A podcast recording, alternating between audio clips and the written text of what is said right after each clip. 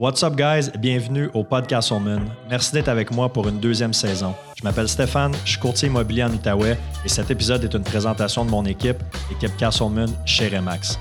Nos trois mots d'ordre dans l'équipe, c'est la simplicité, l'authenticité et l'efficacité, puis on s'efforce de mettre ça de l'avant dans chacune de nos transactions. Donc, pour tous vos projets immobiliers, que ce soit l'achat, la vente, l'investissement, du côté résidentiel ou commercial, contactez-nous. Je suis fier aussi de vous dire que cet épisode est commandité par mes boys de chez Subaru Outaouais. La réputation de l'attraction intégrale de Subaru est plus à faire. Et si vous voulez un service vraiment sa coche, c'est au 965 boulevard Saint-Joseph que ça se passe.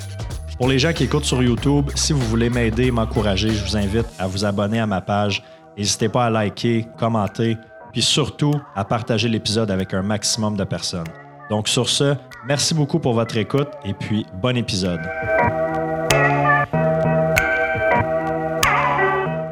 J'étais avec euh, Jean-Gabriel Damour aujourd'hui. Comment ça va? Ça, va, ça va. Yes. Premier, premier enregistrement de podcast? Absolument, oui. OK. Première pour moi. Good, good. Euh, ben Jean-Gab, ça fait un, petit bout qu'on se connaît. Tu es mon, anciennement mon, beau-frère. Absolument, oui. On peut dire ami, puis euh, quelqu'un qui a un, un, rôle important à jouer aussi dans mon, dans mon rétablissement, on va le dire comme ça.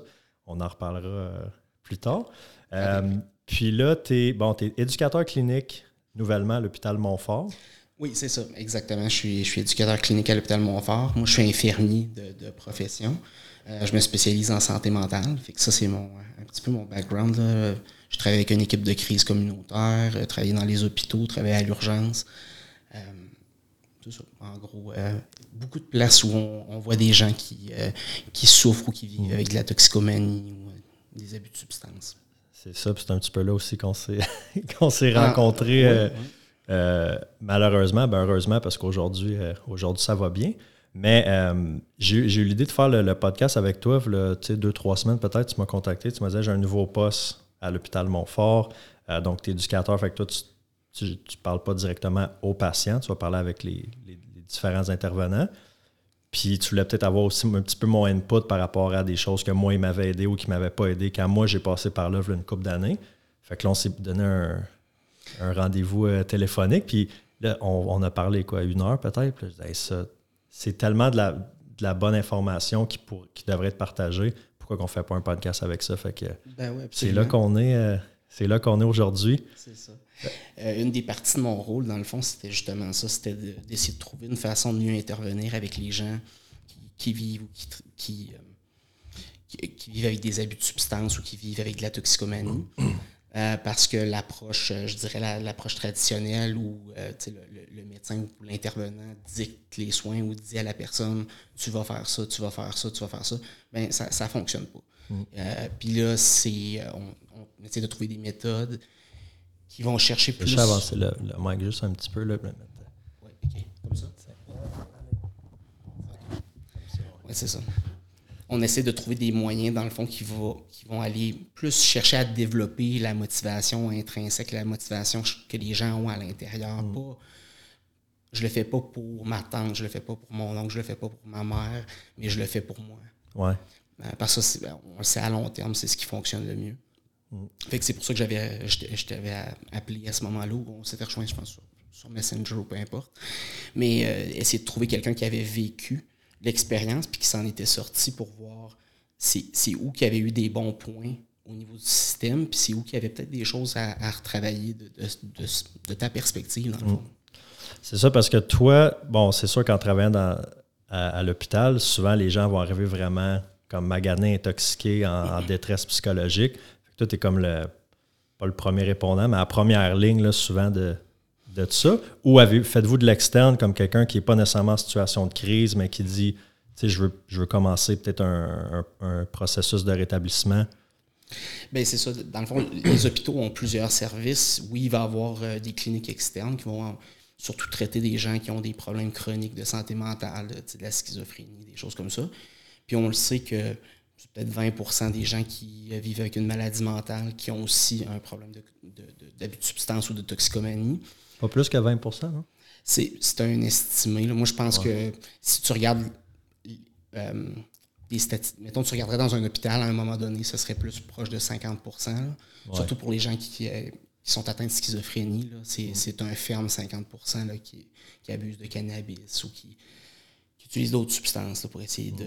Des fois, c'est pour gérer des symptômes, des fois, c'est juste parce que ça, ça, fait quelque chose de différent. Oui, c'est ça. Ouais, j'aurais tendance à dire euh, ouais, pas mal plus que 20 là.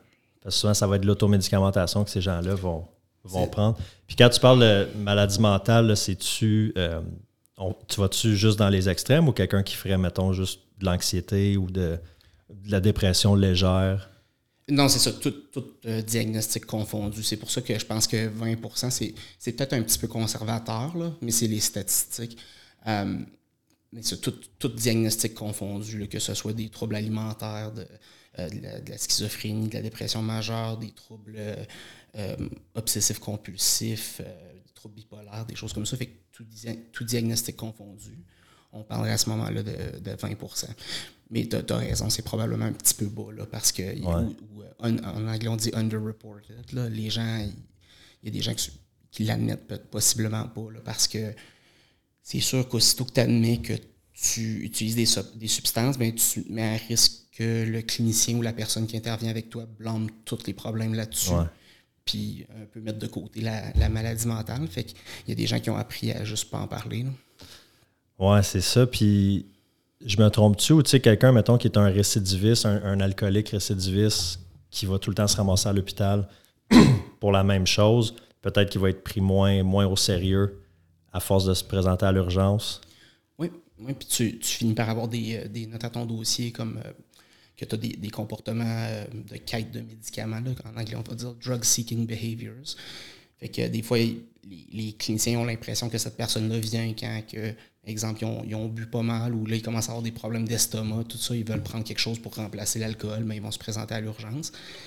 C'est sûr que si tu as des présentations récurrentes, je pense qu'un bon clinicien, un bon médecin, peu importe, va, va toujours réévaluer ta situation comme il devrait, de la base. Mais c'est sûr qu'il reste encore un stigma. C'est, stigmatisé. Fait que tu as des, personnes possiblement là, qui prendraient ça moins au sérieux. C'est ça, parce que tu en as qui. Moi, je me souviens, j'ai été. Euh, tu m'as accueilli une couple de fois à l'hôpital de Gatineau quand tu étais, là-bas. Puis c'était souvent.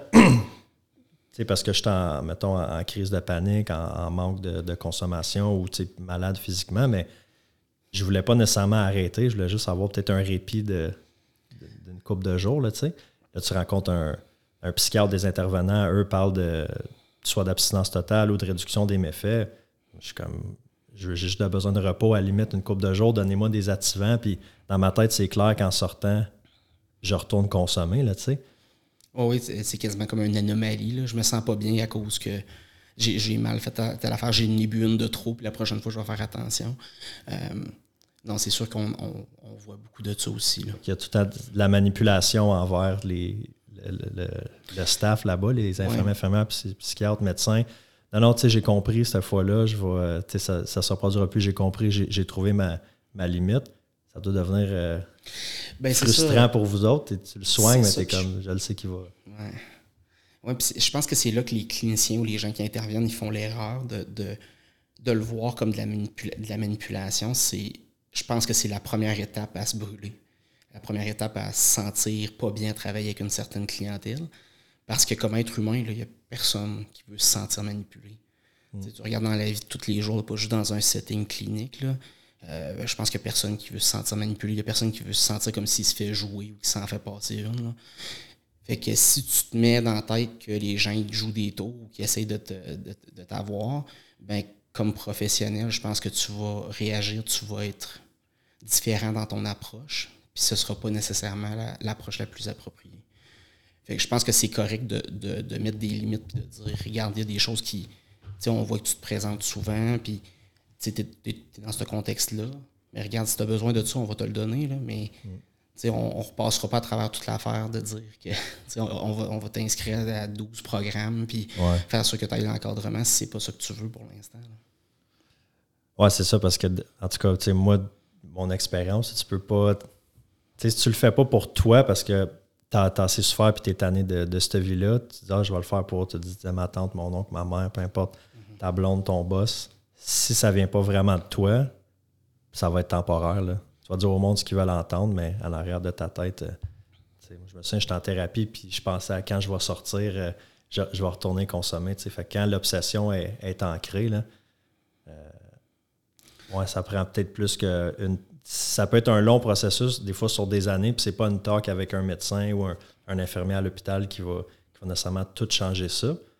C'est quoi ton, mettons, ton pourcentage selon toi du, monde? Je sais que toi, tu ne rencontres pas les patients directement, c'est plus, euh, tu as un poste de gestion, fait que c'est plus les, intervenants sur le plancher, les infirmiers qui, vont te rapporter ça, mais mettons le pourcentage de monde qui arrive vraiment dans le but de s'aider puis de dire je veux je veux me sevrer parce que je veux arrêter de consommer vraiment ou c'est plus justement un peu comme j'ai besoin de repos une coupe de jours c'est dur à dire au niveau de la, toxicomanie parce que tu as, aussi l'option je veux m'aider, mais je vais pas réussir.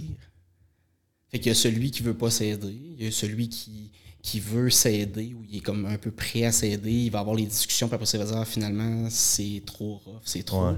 Puis après ça, tu as celui qui veut s'aider, qui va réussir à persister à travers tout le processus, puis il va avoir des rechutes, puis il va se retrouver au même endroit.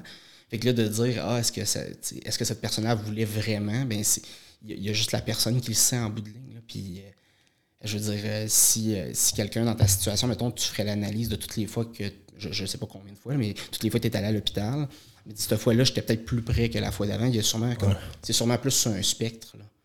Être, euh, être pas du tout prêt, puis être absolument prêt, tu es prêt à mettre l'énergie, tout ça, c'est.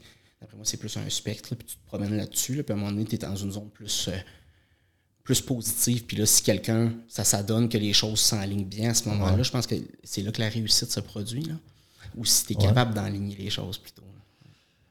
Ouais, puis c'est. tu sais, moi, j'ai voulu arrêter 3000 euh, fois, peut-être. Pendant des années, toutes les années, je disais, pas 3000, mais au moins, au moins 1000. J'ai dit au moins 1000 fois. C'est la dernière. Demain, j'arrête ou aujourd'hui, aujourd'hui j'arrête.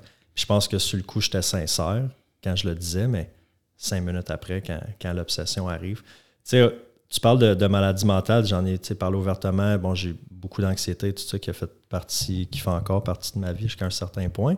Euh, heureusement, ça n'a pas été, euh, jamais eu des grosses dépressions ou de la schizophrénie ou bipolarité ou, quoi que ce soit. Fait que je suis relativement sain d'esprit.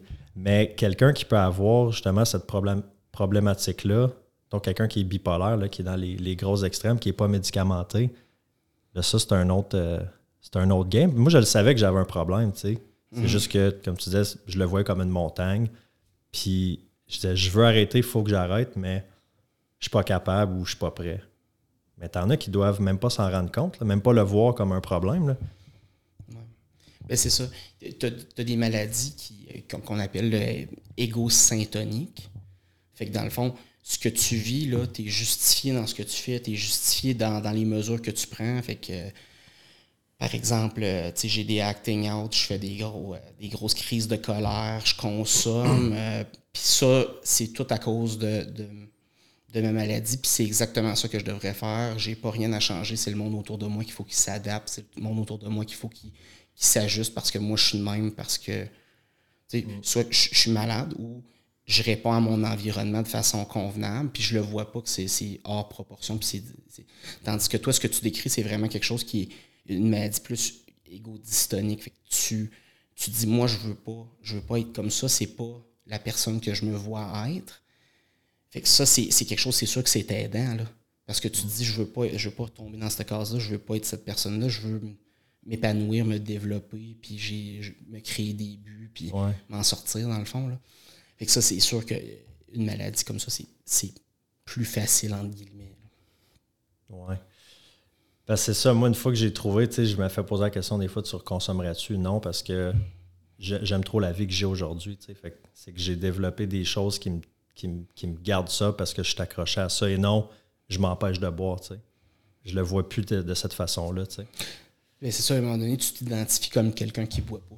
Ouais. Tu fais pas. Tu fais, tu te réveilles pas chaque matin puis tu te dis comme ah aujourd'hui je vais-tu boire je ben, tu, fais plus comme une réflexion puis, excuse-moi là, je veux pas dire ce que tu penses mais ben confirme ou infirme au besoin mais tu sais de dire moi je suis quelqu'un qui boit pas moi Stéphane ne boit pas point ça, ça finit là. Fait qu'il n'y a pas ce débat là chaque matin de dire est-ce qu'aujourd'hui je vais boire est-ce que je vais pas boire c'est mm. tu t'es déterminé là Non, c'est ça exactement. Puis il y a tellement d'autres choses que, qui, me définissent que, que ça. C'est tu sais, il y a plusieurs.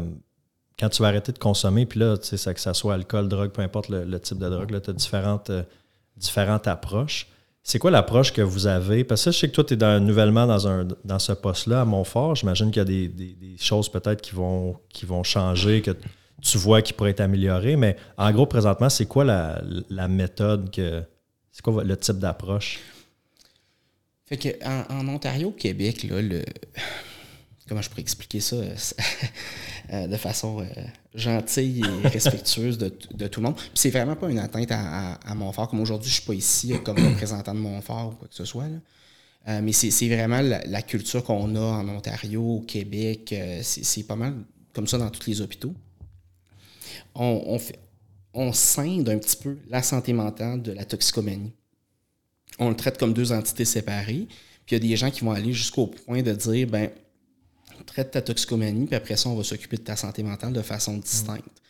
Tandis que si tu regardes d'autres provinces, comme euh, je donne l'exemple de la Colombie-Britannique, parce que je le sais, il y en a peut-être d'autres aussi qui, font, qui ont ce modèle-là, mais eux, ils vont dire on va traiter tout comme, un tout. On va traiter la personne de façon on va traiter la personne de façon holistique, tout dans son ensemble, de toutes les. Mm.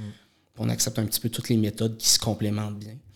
Euh, mais c'est ça, au Québec, on a tendance à, en Ontario, on a tendance à, un petit peu scinder les deux, à les diviser. C'est sûr que euh, tu vas aller voir quelqu'un, puis il va en parler de ta toxicomanie, tout ça, puis il va essayer de t'aider avec ça. Mais souvent, ça va être. Les gens vont se ramasser avec deux thérapeutes distincts. Quand ils vont retourner dans la communauté, ils vont avoir, ils vont avoir quelqu'un qui, qui, traite euh, un thérapeute en addiction, puis après, c'est vers un, autre thérapeute pour travailler sur le côté anxieux des choses. Puis, puis encore là, je dis pas que ça n'existe pas des thérapeutes qui font les deux. Je vais juste dire qu'en général, c'est scindé. Puis ça, ça devrait peut-être pas l'être. Euh, là, moi, ce que j'essaie de, d'améliorer au niveau de Montfort, il y a des gens qui le font déjà là, à Montfort. C'est pas, c'est pas quelque chose de, de, nouveau de toute pièce. On essaie d'appliquer un petit peu plus euh, euh, l'entretien motivationnel, dans le fond, dans, les, dans la pratique des infirmières sur l'unité de santé mentale. C'est un projet là, qui est tout, tout nouveau. Là. On fait juste commencer à en parler mais essayer d'avoir des infirmières qui sont plus éduquées au niveau de, de, l'abus de substance, puis de la façon d'interagir avec les clients qui, euh, qui, vivent avec la toxicomanie ou, un abus de substance, de façon à créer justement cette motivation intrinsèque-là, puis pas, pas faire nous contre eux, mais mm. vraiment faire un, une alliance. Là. Plus comme, gardons on te prend ce que tu es, puis on va essayer de se rendre à quelque part. Puis l'entrevue motivationnelle est très basée sous, sur le... Tu sais, on en anglais on dit roll with the resistance, mais on va rouler avec des, facteurs de résistance puis tout ça. Puis à un moment donné, quand on se rend compte que la personne parle puis qu'il y a des, des choses qui se contredisent, on va juste essayer de mettre un petit highlighter sur ces choses-là pour les, le faire remarquer. Mais regarde, tu me dis que toi, tu veux absolument consommer, mais ça t'empêche de faire ça, puis tu me dis que ça, c'est l'affaire la plus importante dans ta vie. Fait comment qu'on fait pour arrimer ça? Est-ce que ça s'arrime vraiment avec ta consommation, que toi, tu veux passer, exemple, plus de temps avec ta fille ou tu veux. Est-ce que ça s'arrange? Parce que là, tu me dis que ta fille, elle passera pas une seconde avec toi si tu bois. Puis là, tu me dis que boire, c'est super important, mais qu'elle est plus importante. Mais c'est pas ça que tu fais en geste. Là. Puis là, si la personne, elle résiste, puis elle fait, là, tu passes à d'autres choses, puis tu, tu peux revenir plus tard. Puis souvent, eux autres, ce qu'ils vont faire, les, les, gens qui en font beaucoup, là, ils vont faire un genre de sommaire à la fin de la rencontre, puis dire, comme, regarde, on a parlé de ça, on a un petit, on, a un petit peu accroché à ce point-là je te laisse y penser, puis on en reparle la prochaine rencontre. Fait d'essayer de. C'est une approche qui est peut-être plus smooth, plus douce, pas de confrontation, mais je pense que le patient vient. Que, tu, dis client, vous les appelez les, clients? Ça dépend, ça dépend. c'est, que j'ai eu, euh, j'ai eu un traumatisme avec le mot patient dans le passé. OK, bon, on va dire les, clients. Euh, ça amène les clients à prendre leurs décisions par eux-mêmes. Parce que il n'y a personne dans la vie qui veut se faire dire quoi faire, puis surtout pas un, alcoolique puis un toxicomane.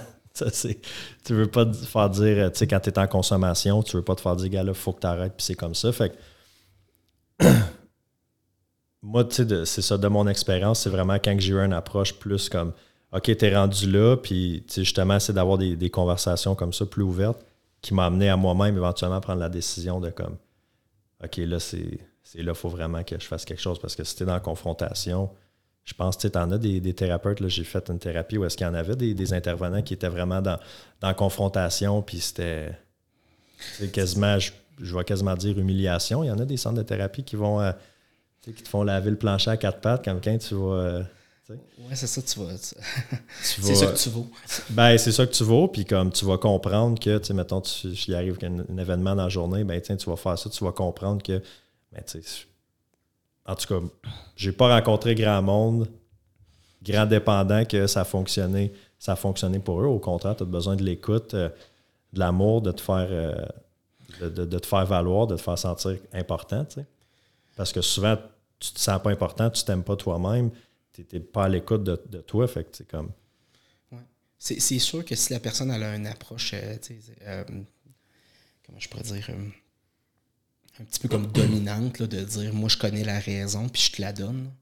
Tu sais, je te sers la raison là, sur un plateau doré. Là. Fait que toi, t'as Là, tu parles d'intervenant, C'est ça, ouais. t'as- t'as juste à suivre mes consignes, puis tout va bien aller. Là. Mais c'est sûr que pour la personne qui consomme, ben, en tout cas, j'ai l'impression que ça fait un petit peu comme tu réalises pas l'ampleur de ce que tu me demandes, ce que tu me demandes. Puis ça me fait juste me prouver que tu n'as aucune idée de ce que je vis en ce moment. ouais. Puis souvent, il y, a- il y a des petits euh, genres de mimes qui se font sur le, le sujet, mais le- tu, tu vois le docteur d'un côté là, qui dit au patient comme tu vas arrêter de boire, tu vas arrêter de fumer, tu vas arrêter de consommer. Puis le docteur qui dit ben je vais juste plus venir te voir, là, je vais juste euh, un petit X sur le docteur, là, on se rend pas. Ouais, c'est ça. Puis pour des rendez-vous. Euh, puis les gens disparaissent de ce genre de thérapie-là. là. ils se présentent juste plus, puis ça finit là. Puis là, pour les, pour les cliniciens, des fois, euh, c'est facile de tomber dans un cycle. Pour quelqu'un qui fait ça, ben lui dit ben la personne c'est un toxicomane. Là. Il- Sûrement que ça il tentait juste de consommer, il était pas prêt, puis tout ça, puis tu fermes le dossier, puis ça finit là.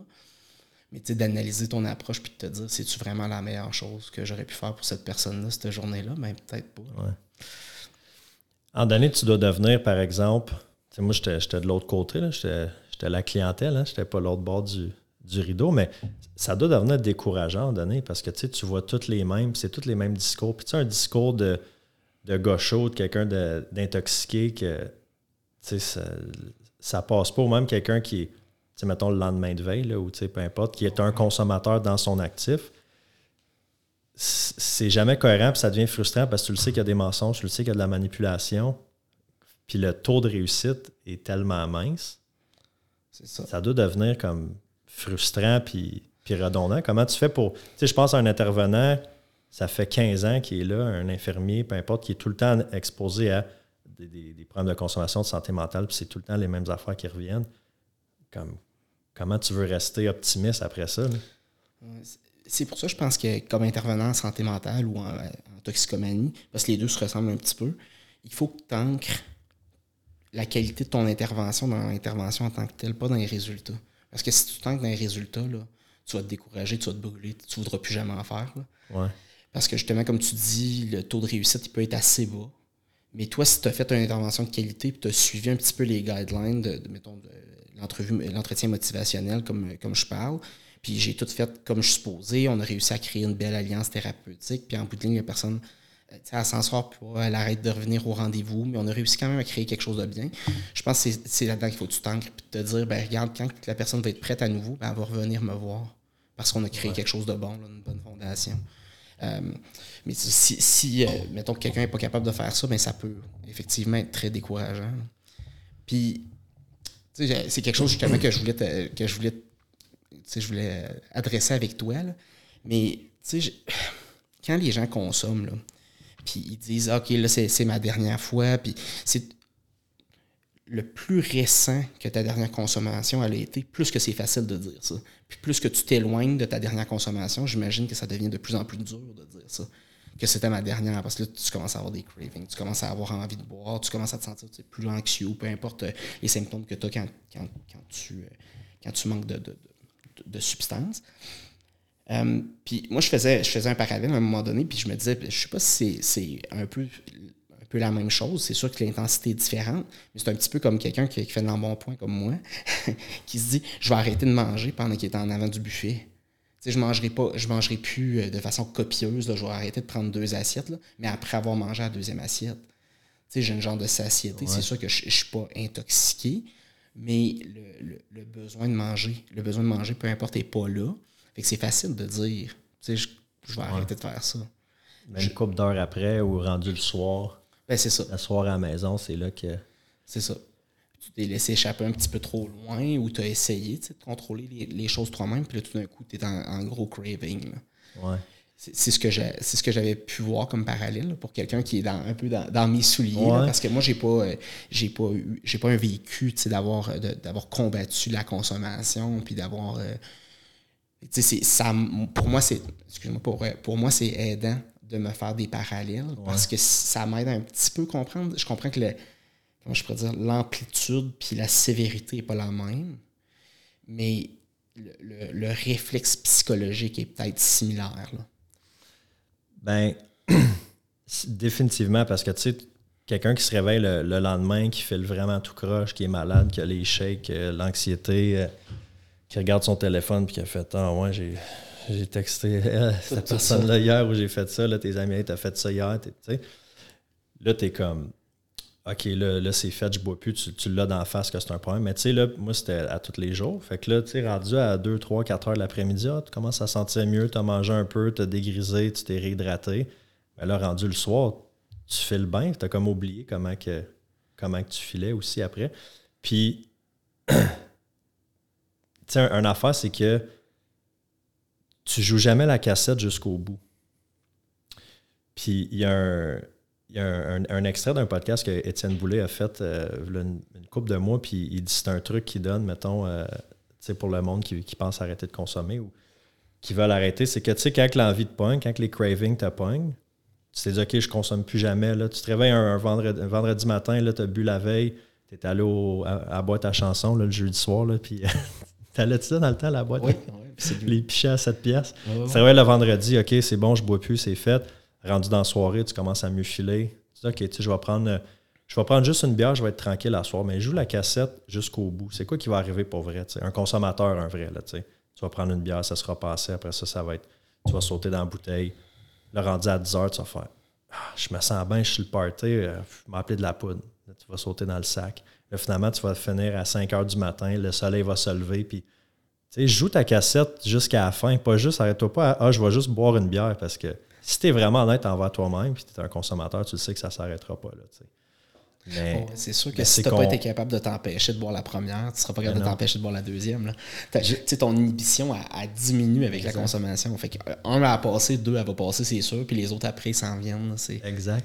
J'avais entendu euh, dans un meeting en donné, parce qu'on on se dit tout ça, je vais en boire une, deux, tu sais, puis Là, tu te dis, ouais, c'est tout le temps après la dixième que, je l'échappe. Ouais, mais la dixième, elle ne serait pas arrivée si la première n'était pas arrivée. Puis il disait l'analogie, tu sais, quand tu te fais frapper par un train, c'est pas le dixième wagon qui te tue, c'est le premier, tu sais. C'est lui qui est, vraiment dangereux pour quelqu'un qui, a des problèmes. Mais définitivement, je pense qu'au début d'un processus de rétablissement, tu sais, la première journée, les premières heures, première journée, tu es en thérapie, tu es à l'hôpital. Tu sais, faire un sevrage de 2-3 jours à l'hôpital, c'est activant, branché, ça c'est facile, pas bon. Tu, dors, tu récupères. Euh, c'est une fois que tu as ton congé de l'hôpital que tu sors, c'est là que ça devient plus difficile. Là, as, mettons un 4, 5, 6 jours de sobriété, 2 semaines, peu importe. C'est là que ça devient tough. Là, là tu es, dans le trafic, tu es dans la vraie vie.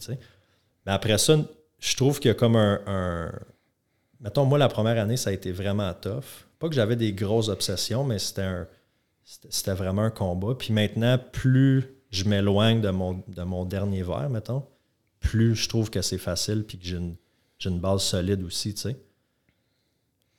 Mais est-ce que tu te retrouves encore dans des situations où, ça évoque la consommation, comme si, exemple, tu sors, tu es avec des amis, puis tout le monde boit, est-ce que tu te sens plus vulnérable à ce moment-là, ou est-ce qu'il y a des situations, tu sens la cigarette, ou moi, je me souviens, étant jeune, mon père, euh, il avait eu euh, ses propres. Euh, je pense, je pense pas qu'il était alcoolique à, un point, à, ce point-là, mais il buvait pas mal. Puis je me souviens qu'à un moment donné, il disait quand il sentait la cigarette, lui, parce qu'il buvait, puis il, prenait, il fumait en même temps. Puis il disait qu'à ce jour, la senteur de cigarette, des fois, là, il avait envie de boire. Encore aujourd'hui. Ouais, puis on parle de 30, 30, plus années, 35, 40 ans. Ben, il y a une affaire, par exemple, avec tu sais, les. Petite parenthèse, si j'en parle, les odeurs, c'est le, sens qui est le plus relié à ta mémoire. Puis, tu sais, moi, mon père est fumeur aussi. Quand, que, quand on était jeune, jeune, mettons 10 ans, quand je jouais au soccer, on descendait à Montréal pour une game de soccer, un tournoi, puis dans ce temps-là, ils fumaient les fenêtres montées. C'était comme pas encore euh, par le 2000, mettons. Ah oui. La cigarette, les fenêtres montées, mais moi, c'était un, un, bon souvenir que j'ai, mettons, avec mon père, d'écouter du Pink Floyd, d'être sur la route vers Montréal, puis d'aller à une game de soccer. Puis encore à ce jour, aujourd'hui, 20 quelques années plus tard, quand je sens la, la fumée secondaire, pas le, pas le linge de quelqu'un qui a fumé ou la, la, la boucane, la second, l'expiration, mais juste vraiment la, boucane qui sort de la cigarette. genre, ça me rappelle encore ces, souvenirs-là, puis on dirait que ça me. Ben, pas ça me réconforte, mais ouais, je commence, tu sais, je me rappelle ces. des bons souvenirs. des bons souvenirs. Puis, moi, je trouve que ça sent bon. si je pouvais me permettre de fumer comme une. Ça a l'air bizarre parce que je cours des ultramarathons, mais je peux me permettre de comme fumer une cigarette, mettons, une fois de temps en temps, en sachant très bien que ça serait une fois de temps en temps je suis sûr que je me permettrais, mais je peux pas, je peux pas faire ça. C'est la même affaire avec le, avec le reste aussi. Mais pour, pour ta question par rapport à, l'alcool puis la consommation, l'alcool, non. Tu sais, c'était le gala de gala Remax en fin de semaine. Fait gros party, il y avait des bouteilles de vin, il y avait, il y avait de l'alcool. Puis à ma table, je veux dire, le monde qui était assis à côté de moi, buvait. Puis c'est même plus. C'est comme s'il buvait de l'eau ou de la liqueur, ou tu sais, j'ai plus aucun aucun trigger par rapport à ça. Le pot non plus, je n'ai jamais vraiment eu. Puis tu sais, là, depuis que c'est légal, mais ben, le monde, ça fume un peu partout. Fait que ça sent. Tu marches dans la rue, ça sent le pot. Ça, c'est pas un trigger. Je te dirais que la coke, tu sais, si je voyais quelqu'un faire une ligne, ça serait pas un trigger comme j'en veux, mais je partirais. Ça me mettrait mal à l'aise. OK. Ouais. Je, serais, je, serais pas, je resterais pas. Il y a encore comme une, tentation, puis toi, tu te dis c'est pas quelque chose que je veux être tenté à faire. Je veux même pas être, proche, je veux même pas me donner le, le peut-être. Puis tu sais, écoute, c'est vraiment pas arrivé souvent, dans quasiment huit ans que j'ai été confronté à en voir de la coke. Je pense même pas que c'est arrivé peut-être deux fois, trois fois. Puis tu sais, ça, ça fuck ma soirée. Ok, c'est la titre, là. Moi, je, vais te retourner chez nous. Puis... Ouais. ouais, ben, puis après, c'est que ça change la vibe aussi, tu sais, quand que sais, quelqu'un qui a pris 2-3 bières, c'est pas pire, c'est correct. sais. Rendu à 5-6 bières, une ligne de poudre, c'est plus la même conversation. Moi, ça, je, je connecte plus, fait que j'aime mieux dire, ben, regarde, on, on se reparlera demain. Ou, moi, c'est mon cue souvent pour partir. Ah non, c'est ça. Mais c'est que je me tiens plus avec des consommateurs, puis je me tiens plus dans les endroits. Si je vais voir un, un, show dans un bar, mais une fois que le show est fini, je m'en vais, puis je me tiens pas dans les toilettes ou euh, dans le fond de la poudre. Là, fait que, mais non, c'est plus, euh, c'est plus vraiment un trigger, mais définitivement, ça peut être. Euh, je sais que pour certains, ça peut être, ça peut être tough, surtout les premières années. Là. Ah ouais, c'est différent pour tout le monde, c'est, ça, c'est sûr. Ouais. la question que je voulais te poser, parce que, tu sais, il y a, un, un, centre ici à, à Hull, anciennement Jolinet, qui est le CRDO maintenant. Puis une de leurs euh, de leur approches, c'est réduction des méfaits. C'est comme ça. Puis moi, je, en tout cas, moi, c'est pas quelque chose qui a fonctionné pour moi. Je connais pas vraiment personne non plus pour qui ça, ça a fonctionné. Puis j'ai comme le goût que tu me parles de cette approche-là. Réduction des méfaits, ça va être prendre quelqu'un, mettons, qui consomme 30 consommations ou 40 consommations par semaine, l'amener à réduire à, à 20, à, peu importe, d'avoir une consommation responsable, de réduire les méfaits de sa consommation, versus l'abstinence totale. Puis souvent, je pense que le, consommateur, c'est il aimerait donc bien ça, être capable de se contrôler, puis réduire les méfaits, puis dire Ah, je ne boirai plus du fort, je vais juste boire de la bière, puis je ne boirai plus la semaine, je vais juste boire la fin de semaine, pour essayer de réduire, mais tout bon consommateur, c'est que c'est un, un plaster, ça ne marche pas à long terme. C'est quoi l'idée? Ça remonte tranquillement. Ouais. Euh, ben, comme, comme, le nom il dit, hein, on parle de réduction des méfaits, on parle d'essayer de mitiger le dommage qui est causé par la personne. Parce que quand on parle de troubles d'usage de substances ou comme n'importe quel trouble de personnalité, peu importe, on parle de dommage à la personne et à son environnement. Fait que la personne, quelle sorte de répercussions que ça a sur les gens autour d'elle, sur son cercle social, sur ses amis, sur euh, son emploi, sur toutes ces choses-là dans sa vie. Fait que quand on fait de la réduction des méfaits, on essaie de réduire l'impact que ça a autour d'eux. Euh, on va parler euh, une des choses qui est bien populaire en Ontario, c'est les. Euh, ben, il y en a aussi au Québec, mais euh, je parle en Ontario parce que je le connais un petit peu plus. Mais on va parler de, safe injection sites, des places où les gens peuvent aller pour s'injecter des substances dans un milieu contrôlé avec des seringues neuves, pas des seringues souillées. Fait là, on parle de réduction des méfaits au niveau de la santé physique. Parce que là, ces gens-là, s'ils utilisent des, des seringues qui ne sont pas souillées, ben, ils ont moins de chances de contracter, exemple, l'hépatite, d'autres maladies qui sont transmissibles par les, des, aiguilles souillées. Fait qu'on parle de réduction des méfaits de cette façon-là. On n'essaie pas de, réduire la consommation nécessairement. C'est sûr que si la personne a montre d'ouverture à ça, on va le faire. Mais euh, comme tu dis, il y, a un côté de ça qui est un petit peu comme un plaster mais en même temps, il y, a, un autre côté qui est un petit peu la, pour, pour un organisme gouvernemental d'essayer de, mettons, réduire les coûts du système de santé, réduire la souffrance de la personne, parce que, euh, je veux dire, vivre avec une hépatite euh, chronique, c'est pas quelque chose qui est souhaitable pour personne. Euh, c'est ça, c'est un petit peu essayer de, réduire le dommage que ça fait. Fait que c'est-tu l'approche à privilégier? Je pense que je pense que non. Mais il y a certaines personnes pour qui c'est la seule approche. Il n'y a rien d'autre tous les autres programmes, ils adhèrent pas à ça, sont toujours dans un stade de pré-contemplation. Ils sont jamais, ils, sont jamais dans aucune phase active du rétablissement.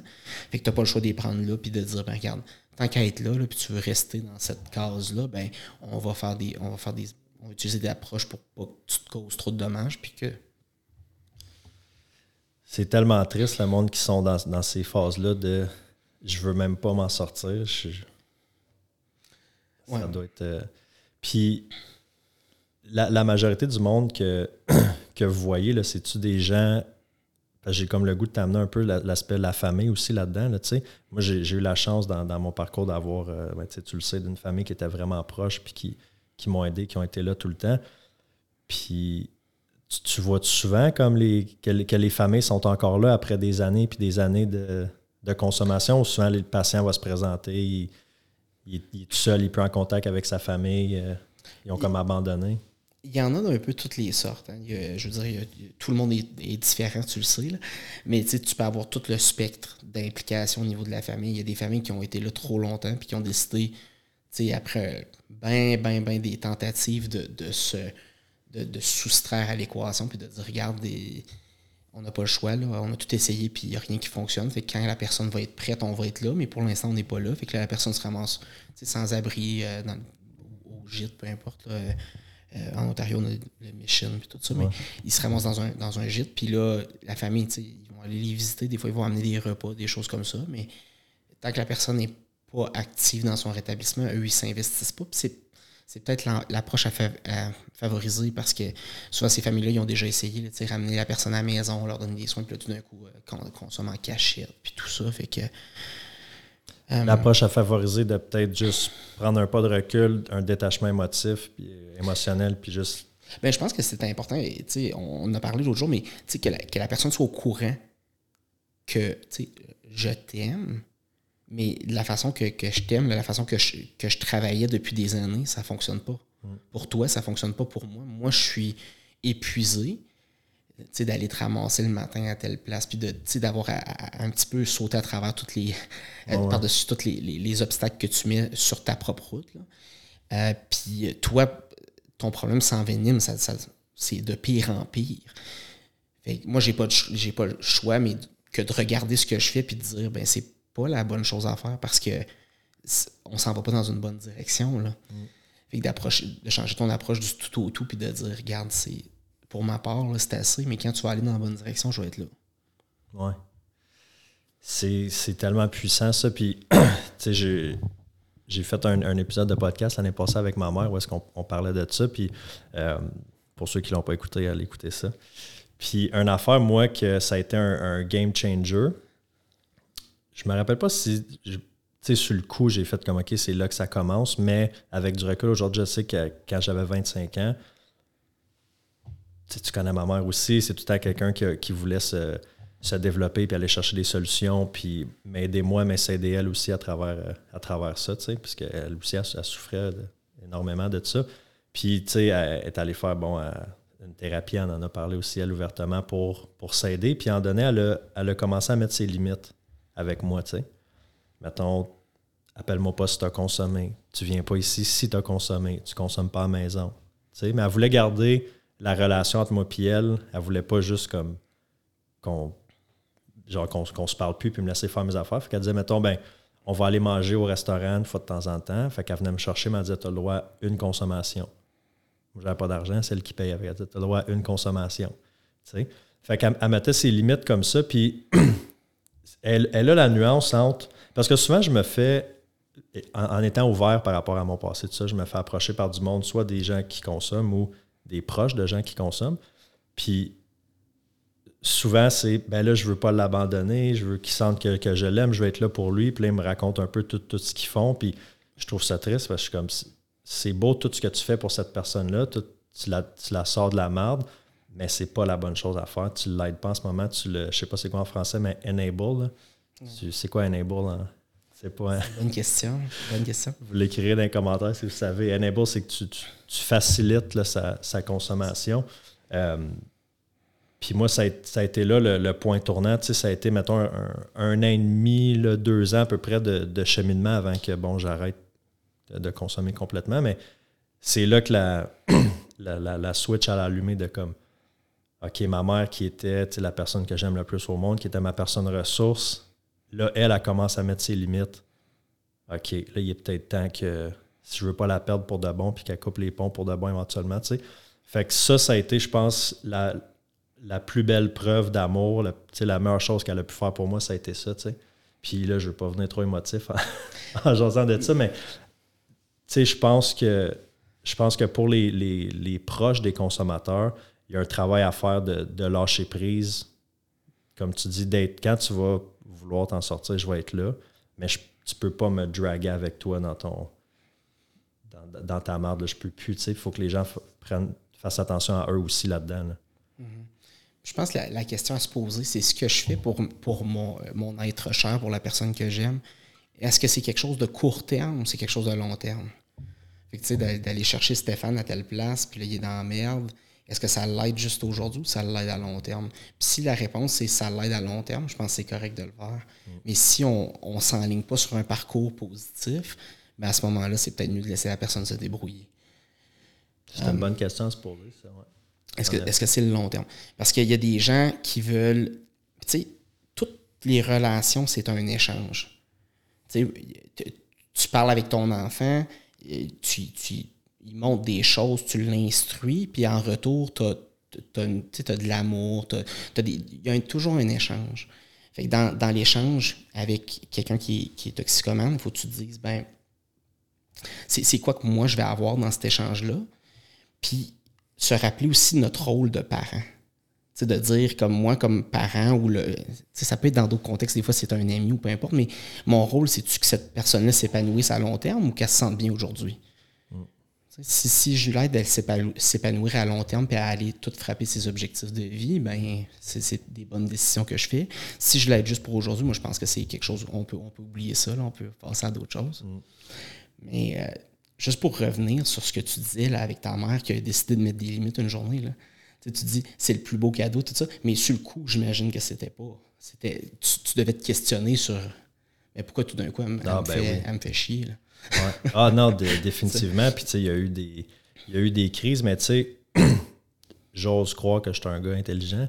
Puis malgré, malgré tout, j'étais capable de voir, de comprendre pourquoi qu'elle faisait ça dans mon fort intérieur je savais que ce qu'elle faisait, c'était la meilleure chose, mais quand tu es en consommation, puis rajoute, rajoute une crise d'anxiété, euh, une 9 sur 10 ou une 10 sur 10, là, que tu penses que c'est aujourd'hui que, ça se passe, ben là, tu t'en fous du long terme. Tu es juste comme, OK, là, présentement, là, là j'ai besoin de peu importe c'était quoi mon besoin à ce moment-là, pas dans cinq minutes, là, là De bien me sentir pour une seconde. Exactement.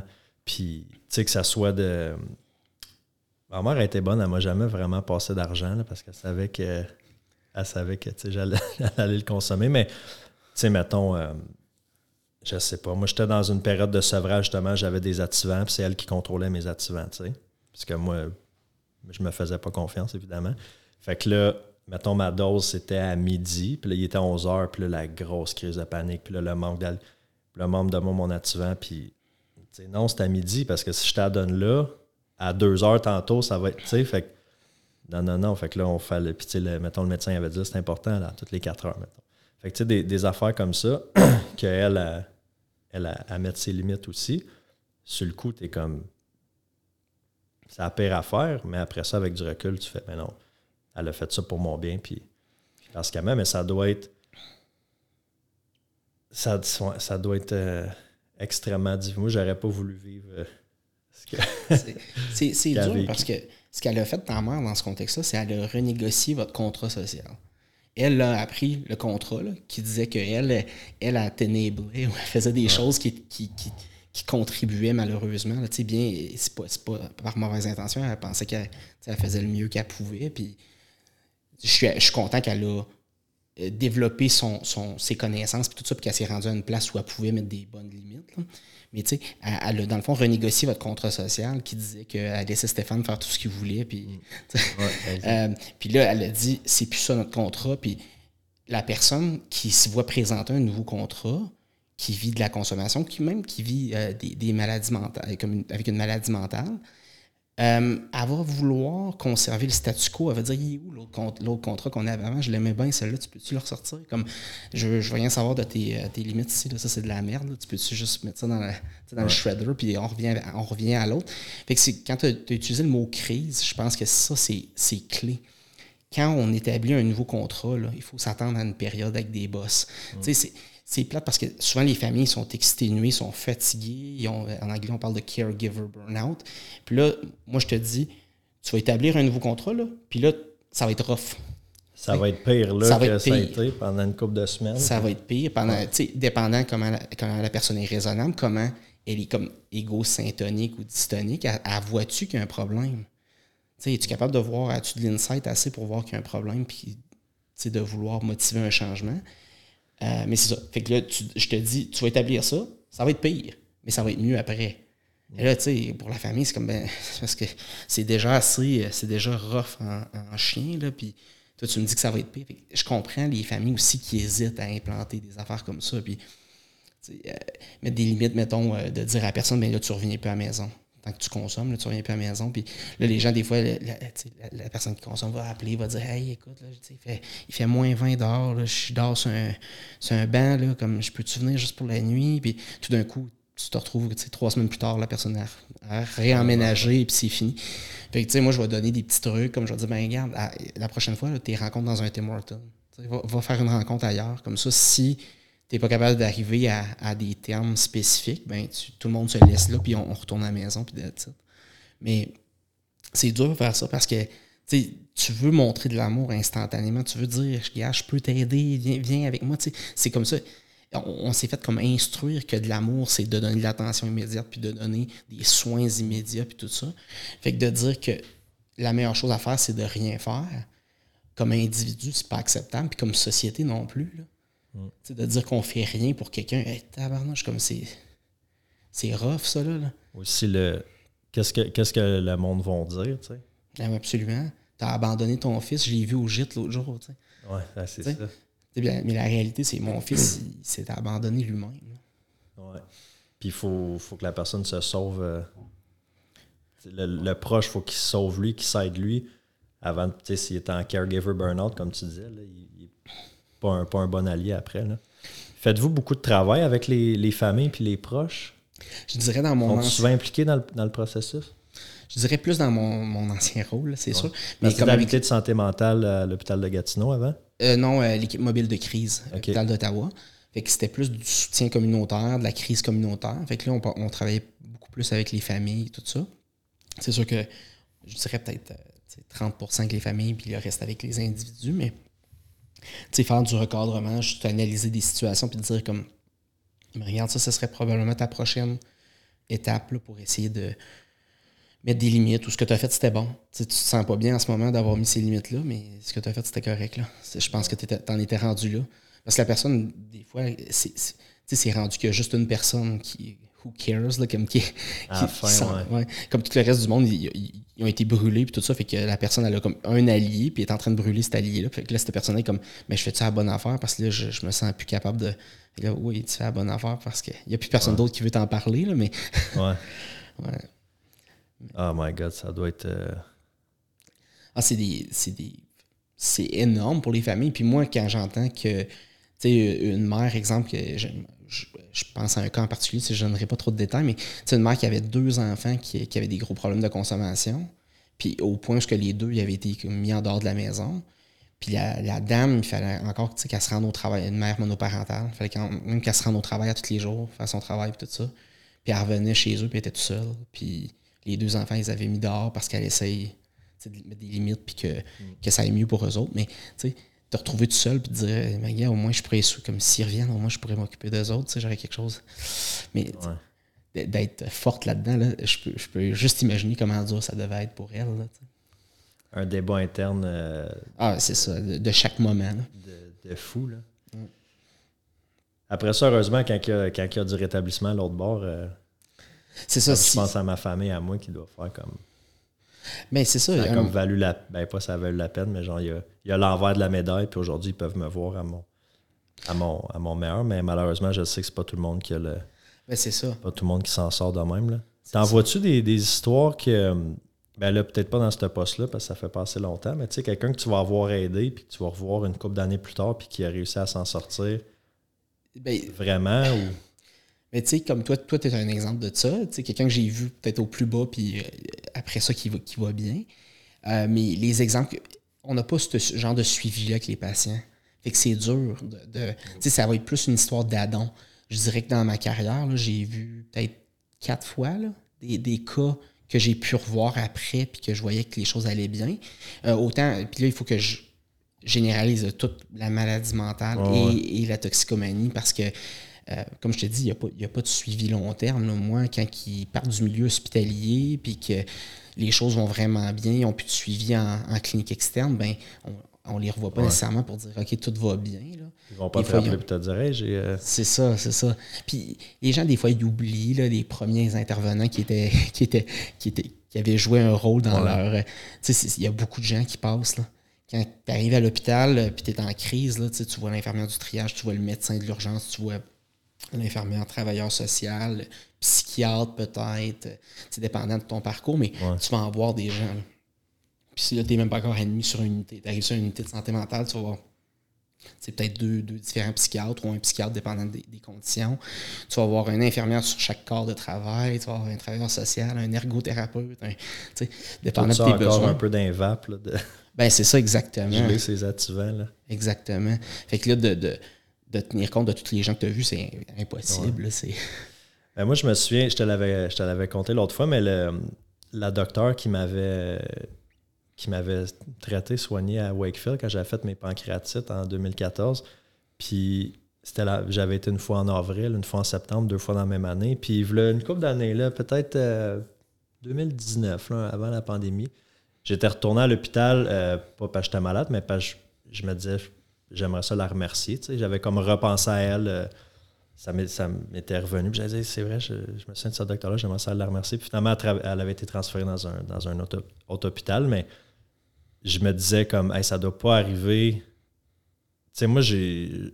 Il y, a eu- il y a eu du travail, mettons, dans mon rétablissement, mais je suis surtout fucking chanceux d'être. C'est comme j'avais été choisi, là, tu sais, parmi une, bande de malades. j'ai été choisi, OK, toi, tu vas t'en sortir, puis tu vas faire quelque chose de, de bon de ta vie. Mais.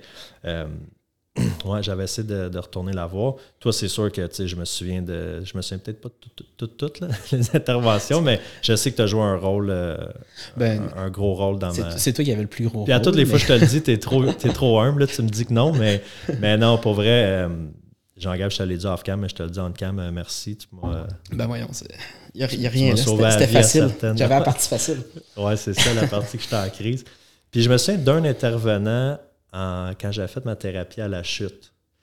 Puis il était, il était vraiment cher. Puis je me souviens pas qu'il m'avait dit, tu sais, c'était pas tant théorique, là, ou il m'a pas comme appris des affaires, mais je me souviens que c'était, c'était une, une bonne oreille. Puis, tu sais, c'est le fun aussi d'avoir des fois une oreille qui est, j'avais, bon, mes, mes proches, ma, ma famille, tout ça, mais tu sais, d'avoir quelqu'un qui est externe, qui est neutre. Puis je me souviens que c'était vraiment une bonne oreille, puis je me souviens comment il, me- il me faisait sentir comme compris, puis t'as ta place. Puis, tu sais, ça, ça, ça, a, ça a été important pour moi quand j'étais en thérapie de faire comme, OK, je, je, je vaux quelque chose, tu sais. Mhm. Je suis pas juste un, un- un toxicomane, puis je vaux quelque chose. Puis lui m'avait aidé à comme regagner un peu confiance en moi par rapport à ça. Fait que, Guillaume euh, de la chute, si tu écoutes ce podcast-là, merci. Mais c'est, euh, ça évoque quand même quelque chose que tu dis parce que le regard le plus critique là, dans ta situation, c'était toi-même qui l'avais. Le jugement que toi, tu mettais sur toi-même. Puis je pense que des fois, tu le projetais peut-être sur d'autres. Mm. C'est-à-dire, comme lui, il doit me regarder comme si j'étais un loser. Si j'étais un, peu importe le, terme que tu veux utiliser, mais il doit me regarder comme ça. Ou, puis, puis des fois, c'est, nous autres, on est notre, pire ennemi dans tout ça. Hein, de, les, messages internes qu'on, se répète, les, les choses qu'on se dit. Là. Mm. Fait que c'est.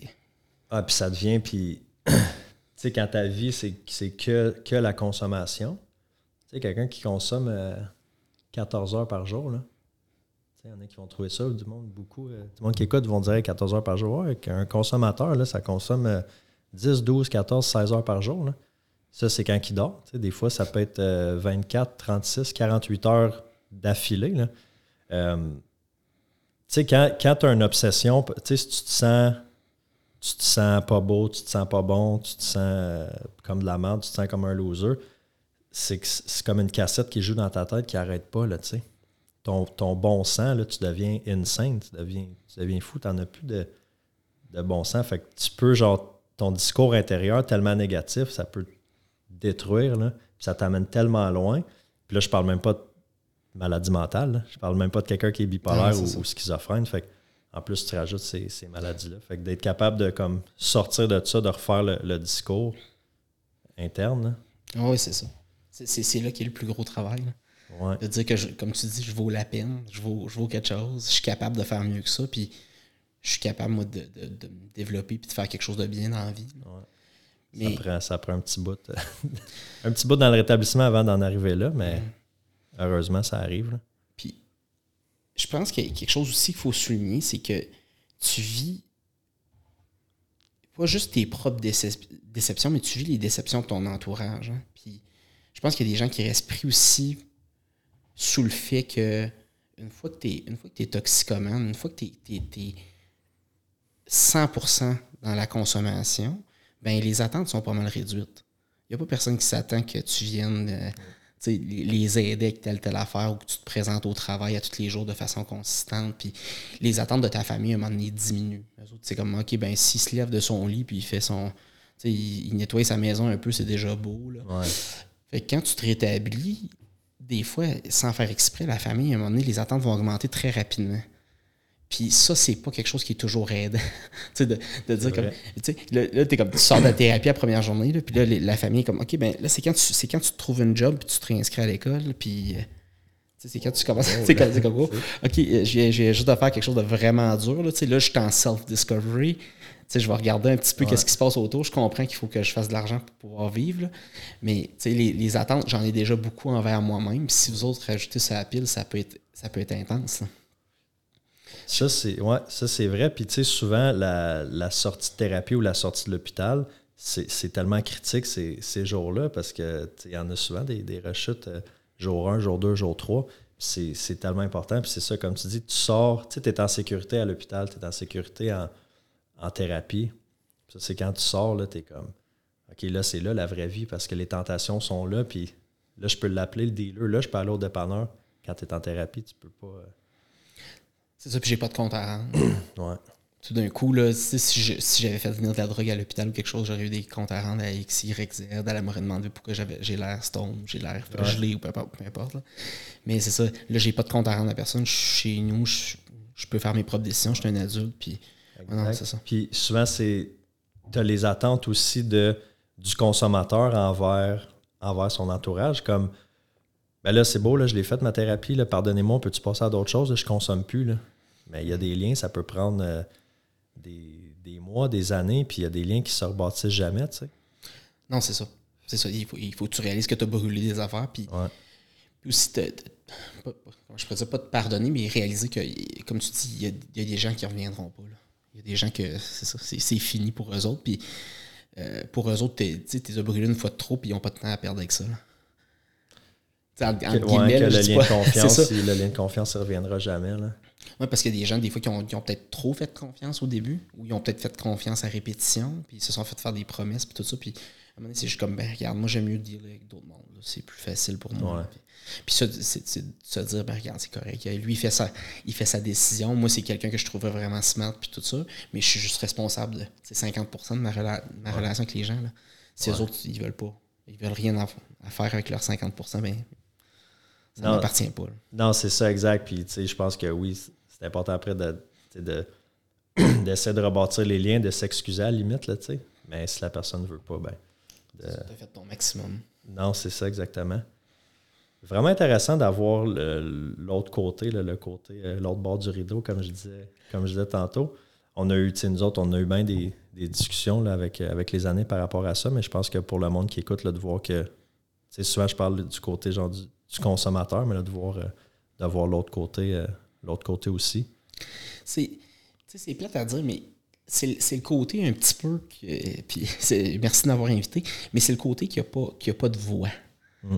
Sais, quand, tu es dans un rôle professionnel, là, tu ne peux pas vraiment t'exprimer au niveau de, de ton ressenti, puis ce que tu. tu sais, c'est, nous autres, on fait ça, puis toi, tu deals avec ça, puis c'est tout. Là, comme tu vas voir ces clients-là, puis peu importe ce que tu vis là-dedans, tu vas donner un, un service euh, respectueux et courtois, puis ton, ton petit là, c'est, secondaire, ça.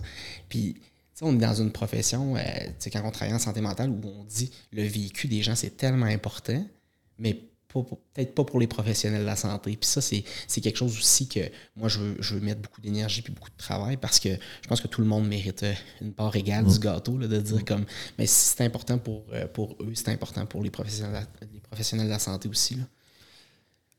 Moi, je, je pense définitivement qu'un qu'un intervenant qui a déjà eu des problèmes de consommation, je sais pas s'il va être.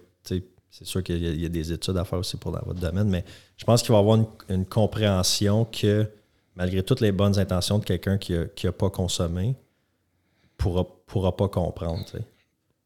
Non, c'est sûr. L'intervenant qui n'a pas consommé peut agir avec empathie, il peut, il peut essayer de comprendre.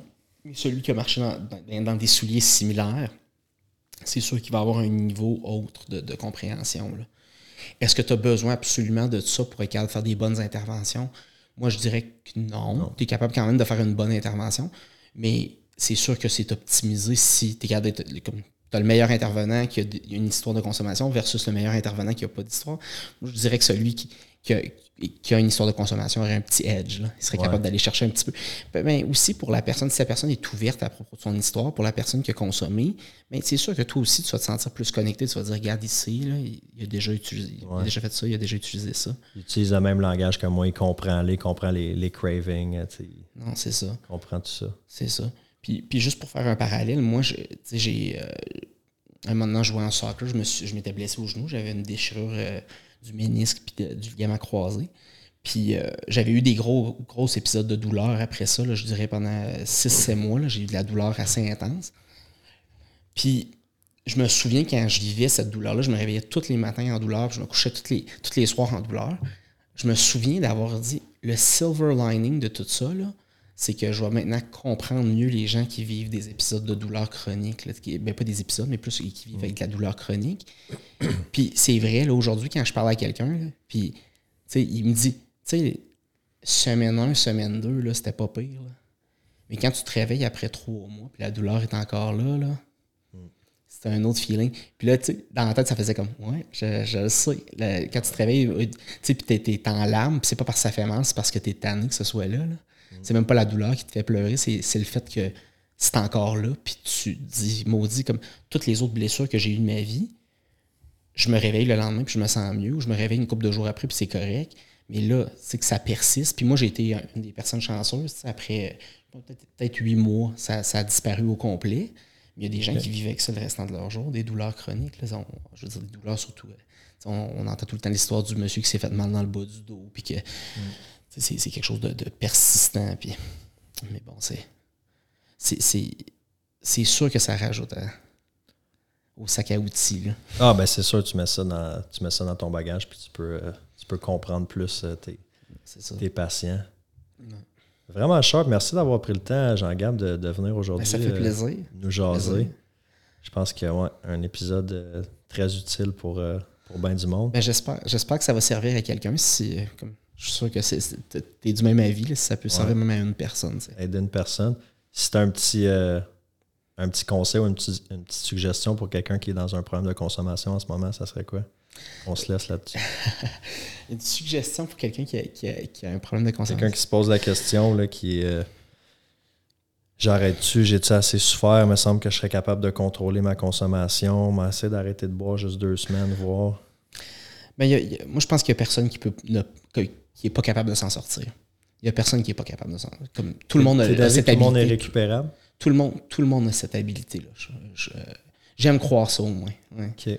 Euh, j'ai jamais, rencontré personne qui était dans une situation où c'était irréparable, puis c'était pas, ou qui était, qui était trop tard. là. Je veux dire, si tu, si tu participes à ta consommation une année de plus, ben c'est sûr que c'est une année de moins que tu as devant toi. là. Mais tu sais, j'ai vu des gens. euh, je dirais que l'histoire de succès que j'ai eu qui était comme le, le plus vieux, c'était un monsieur de 50 ans là, qui avait consommé pendant 30 ans puis qui, a- qui avait décidé qu'il arrêtait. là. Mm. Puis euh, qui a été capable de vivre de façon euh, tu sais, heureuse, là, ben, aux Ouais. dernières nouvelles. là. Ouais, non, c'est ça. Euh, mais ça, ça allait quand même bien. Là. Fait que je pense, je pense qu'il n'est jamais trop tard. J'en connais qui sont. Connais un monsieur, 85 ans. 85 ans, t'es encore ça. Puis, ou du monde dans 70 ans, soixantaine, 70 ans qui, qui décide de- D'arrêter. qui décident d'arrêter ou qui, qui, qui ont continué de réessayer, puis cette fois-là, ça a été, ça a été la bonne, tu sais. Ouais. Fait que. euh, OK. Fait que d'avis que tout le monde, euh, tout le monde est récupérable. Je pense que tout le monde a un potentiel, oui. Ouais. Puis c'est ça, se rétablir à un certain, un certain niveau. Là, il y en a que. Il y en a qui ont peut-être pas les mêmes euh, capacités que d'autres, ou ça va être moins pire. euh, leur. euh, comment je peux dire ça? Ouais, je perds un peu le fil de mon idée, là, mais. Comme, tu parles au niveau peut-être du, du potentiel, là, comme de, de- de quel niveau de succès qu'ils vont vivre ou le niveau de. de- Ouais, ou ben, plus de qualité de vie, mettons, qu'il y aurait. Mais Il y, en a qui- sont plus, plus, plus euh, moins choyés par la vie, mettons. Là, même ils vont arrêter la consommation, mais ils vont quand même être dans de. Ouais. Ils Mais- vont avoir une qualité de vie euh, so-so, mais ça. bon. Mais c'est sûr que quand tu prends la masse des consommateurs, c'est sûr qu'on va parler de statut socio-économique plus faible, de- tu sais, des revenus plus faibles, tout ça. Ça veut pas dire que quelqu'un qui est super riche ne consomme pas. C'est juste qu'en majorité, moyenne, c'est ouais. du monde qui sont plus pauvres. Des Ah, j'en qui sont- connais des riches qui consomment, je te confirme. Ouais, non, non, j'avais aucun doute.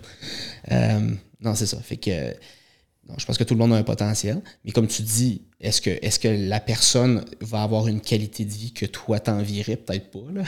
Non, mais, c'est ça. mais ça, c'est personnel. C'est toi qui détermines c'est quoi ta qualité de vie. là. Tu Mm. Tu peux souffrir dans un bon point puis trouver que tu as une belle qualité de vie. Tu peux. et- et fait que je pense qu'il y a aussi un peu de ça à faire. Ouais. C'est quoi pour moi qui est, qui est une bonne qualité de vie? Puis, Ouais. Fait qu'il y a de l'espoir pour tout le monde. Faut possiblement. Ouais. Ouais. Ben, moi, je suis d'avis. euh, je pense que je suis du même avis qu'il y a de l'espoir. Puis c'est un peu ça le but aussi d'en parler, c'est de, de- de montrer qu'il y a de l'espoir, de donner espoir aux gens. Fait que euh, des fois, ça prend juste une. Je dire une tape dans le dos, un coup de pied dans le cul, peut-être, pour, euh, ça. pour, Mais- aller, pour aller chercher de l'aide, accepter l'aide. Puis. Ouais, ouais, ouais. commencer. Puis, pas, puis, puis je pense que l'affaire qu'on parlait l'autre fois aussi, c'est euh, éviter de faire des excuses. Parce qu'il va y en avoir partout des excuses. Tu vas pouvoir en piger là, à, tous les, à tous les tournants. là, tu vas pouvoir en trouver des, des centaines et des centaines. Fait que d'éviter ça le plus possible parce que c'est su- on se joue des tours avec ça. Puis on se, c'est, nous qui est perdant en bout de ligne. là. Ah, définitivement, il faut se, se- se responsabiliser. là. Mhm. C'est tough quand tu es en consommation, par exemple, de prendre. La responsabilité. Même ça, des fois, euh, Ouais, ça, peut ça. Être, ça peut être tough. Écoute, un gros merci, Jean-Gab. Ça fait plaisir. Bonne semaine, tout le monde. Salut.